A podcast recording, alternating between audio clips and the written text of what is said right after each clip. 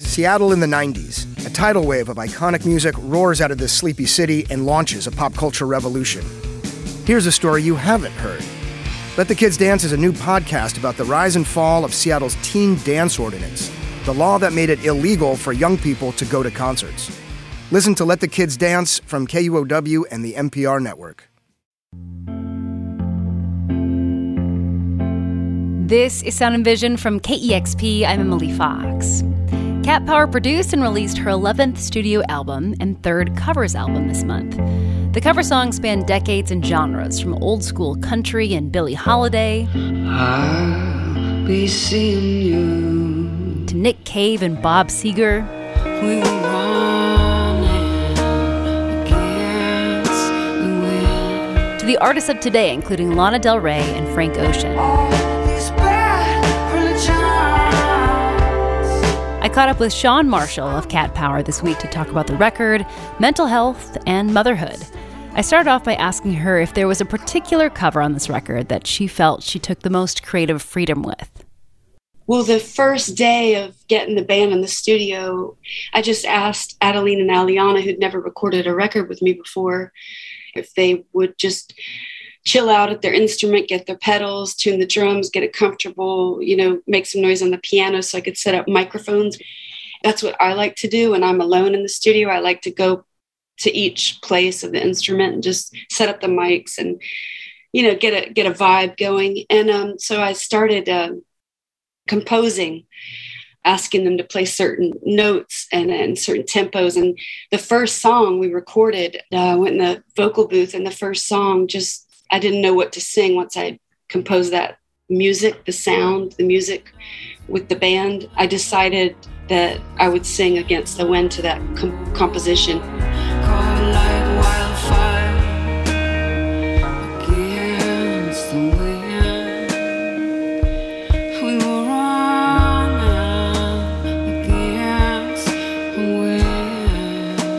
the second song, I jumped out of the vocal booth and I did the same way for the next two following songs.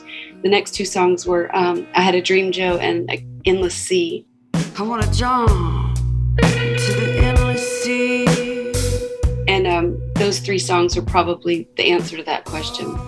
Yeah, I would definitely point out "Against the Wind." I mean, when I when I saw the the track listing, I have a soft spot for Bob Seger because he has a place up in uh, northern Michigan where where I've spent a lot of time in my life, and he's actually I think a neighbor down the road, but no one will tell me where he lives. But um, anyways, I saw that song, and then I and then I heard your version of it. I was like, wow, I can hardly recognize you know your version of this song. So I thought that one you definitely took a lot of creative freedom with. Began to find myself searching, searching for shelter again and again. Against the wind, little something against the wind. I found myself seeking shelter against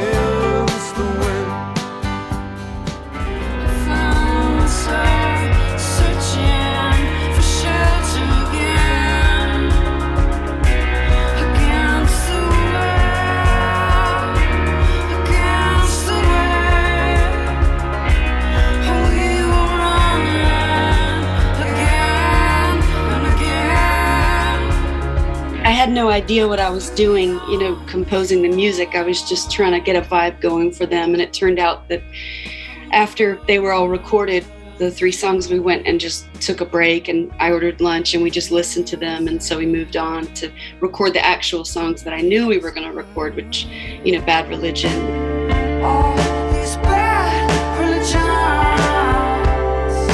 White Mustang, These Days. Don't do too much talk these days.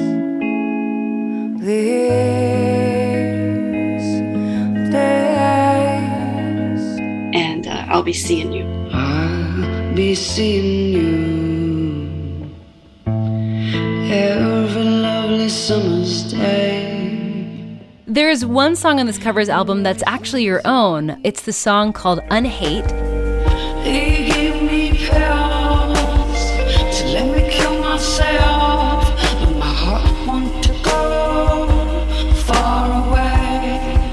And it's a version of your song Hate from your 2006 record, The Greatest. I crunch, I want to die.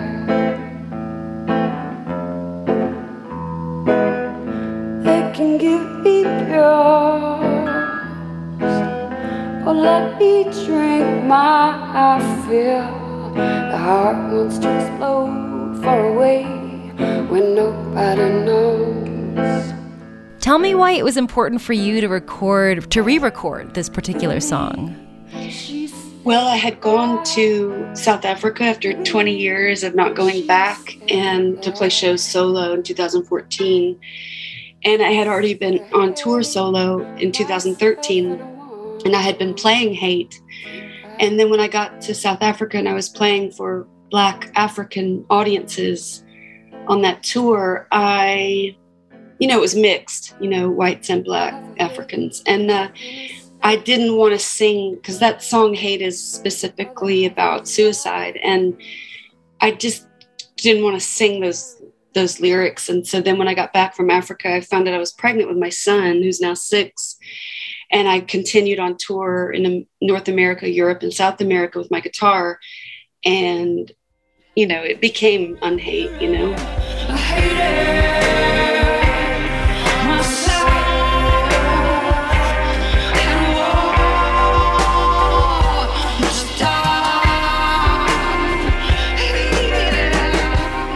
When I was listening to, you know, the lyrics, you know, again, they come from such a, a vulnerable place. And I'm curious when you first wrote that song, where you were at yourself.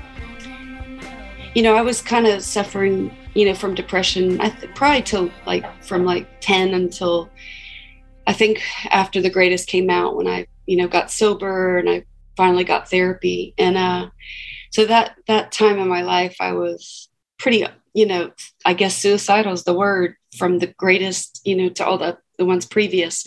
But after the greatest, you know, I definitely don't have that mindset anymore. But it took a lot of figuring things out and doing certain homework to uh, get to a place of like trying to make sure that uh, I didn't um, think backwards anymore, you know. Yeah, we we talk a lot about mental health on KEXP. Um, I think Bravo. yeah, we yeah, I mean, I think, you know, a lot of our DJs are very open about, you know, where they're at mentally on air. And we have a full day called Music Heals Mental Health, where we read listeners' emails um, about songs that got them through a really hard time. Dude, what Um, would we do? What would yeah. we do without wild horses or, you know what I mean? What would we do without the, all these songs? Exactly. And we've also, you know, we talk a lot about musicians, you know, and their struggles through it. And it, and it just sounds like, I don't know what your thoughts are, but, you know, if you feel like the creative types, you know, people that are very in tune with their emotions as they have to, like, I feel like a, a good performer and a good musician is very tapped into their emotions, which also can make them especially vulnerable or perhaps more susceptible to, you know, the highs and lows of emotions.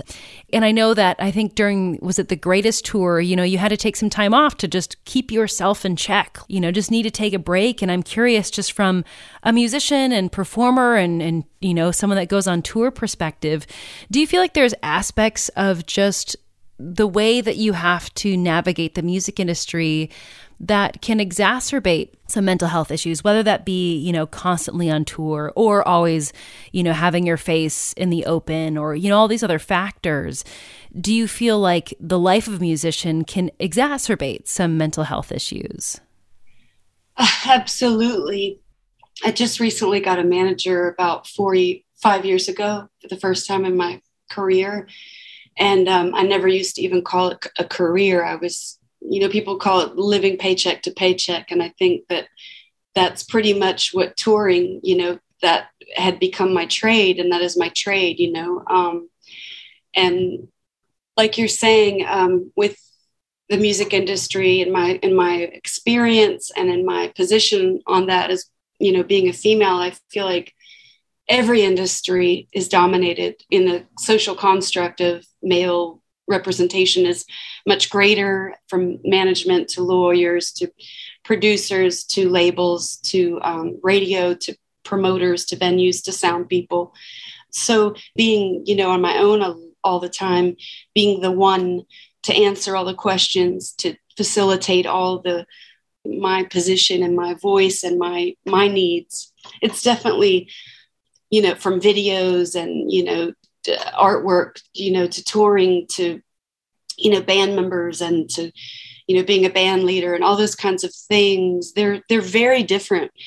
It's a whole nother way of thinking than just just enjoying you know singing and playing you know songs for people on this vibration you know live.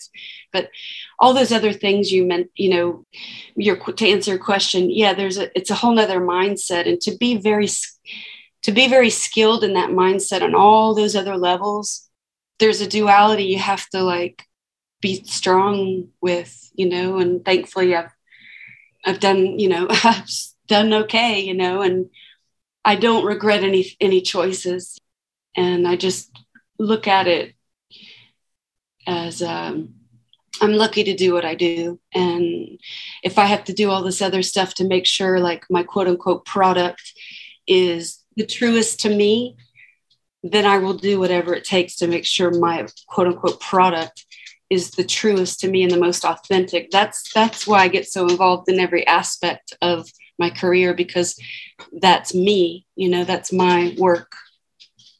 But yeah, it, it can be hard, you know, and stressful, really stressful, but that's the way it goes, you know. Yeah, I mean to to have to use both sides of your brain, the business side and the creative side. But the business side is predominantly just the protective nature, I think, of the artist. I think, you know, the artist isn't really protected. You know, the standard contracts don't actually protect the artist; they protect the uh, corporation and all the corporation's affiliates. And I think when an artist learns that they have to protect themselves then things get easier. It gets easier to, to speak up. It gets easier to ask for things. It gets easier to say no. And so basically, the mindset, in my opinion, of myself as a business person is just a protection of, over myself. That makes a lot of sense. So we have a series here um, on my show, Sound and Vision, called Apparently, where we talk to parents who juggle, you know, their art and parenthood. And you know, you mentioned that that you have a six-year-old. I'm curious how motherhood has changed you as a person, but also creatively. Well, my son, since he was right before he could walk, when he was nine months, he I would, you know, he's been touring with me since he was two months old around the world, and um, one time he was you know just learning to walk. He had he wasn't able to walk yet but he was nine months and he was kind of holding on to the cabinet and case in the room as i was pra- rehearsing because i had to go on tour. And i was playing the greatest actually and on my piano here at home.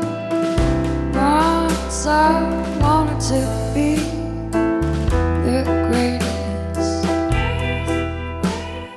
and he just just was like he just started crying and was looking at me and shaking his head. No no no no no. He was coming faster as close as he could come to me. And he tried to grab my hands and no no no mommy. And i didn't of course i stopped playing. And i realized that's making him sad okay? You know and i changed it to a happy song.